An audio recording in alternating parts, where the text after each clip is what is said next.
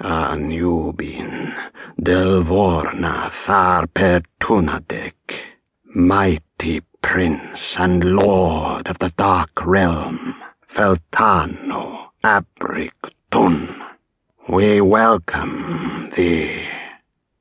She lifted her head and raised her voice. "We welcome thee." The crowd slowly climbed back onto their feet and again began to sway, with arms raised, as they intoned the name again and again, softly and more reverently now. "Anubin, Anubin." The huge red eyes surveyed the scene with a malevolent glare. The witches became silent and still. Anubin regarded his followers for a long moment, and then he spoke, slowly, and his voice was as dark, thick, and foul as the sludge from which he had emerged. "Daughters of darkness, you have done well." The assembly stood quietly, with heads bowed. Suddenly, from the surrounding trees, further along the track, a cry was heard. "This way! They're through here!" A large group of men carrying pitchforks and axes were running along the track towards the clearing. In the darkness, they were little more than shadows, illuminated only by the flames from their torches. Yet their intention was clear.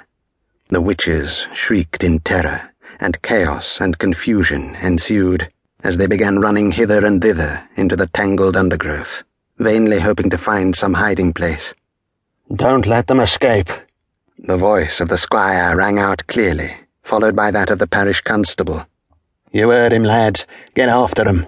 Yelling at the tops of their voices, the men came bursting into the clearing and stopped in their tracks at the sight of the demonic apparition which awaited them. As the hypnotic red eyes bore down, they found themselves powerless to move. The archdeacon came rushing through the trees. "Come on, men. What are you waiting for?" The words stuck in his throat, as he also beheld the fiend in the cloud. "Fools! What match are your puny weapons against me?" The voice spoke slowly, but loud as thunder, and it was ugly and threatening. Frozen to the spot, the men watched, wide-eyed and helpless, as their fingers opened against their will, and their assortment of axes, pitchforks, and other implements fell uselessly to the ground. Anubin spoke again. "Daughters, why are you hiding?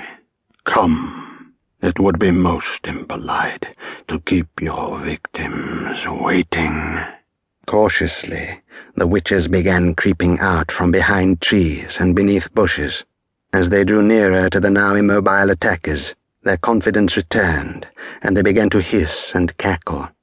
The high priestess produced an athame with its distinctive black handle. The blade glinted in the torchlight as she hobbled towards the archdeacon, now standing at the head of his band of vigilantes. His eyes were wide with fear, as sweat trickled from his scalp and down his neck. But he was paralyzed, held motionless by the power of Anubin, whose red eyes blazed exultantly with hellfire.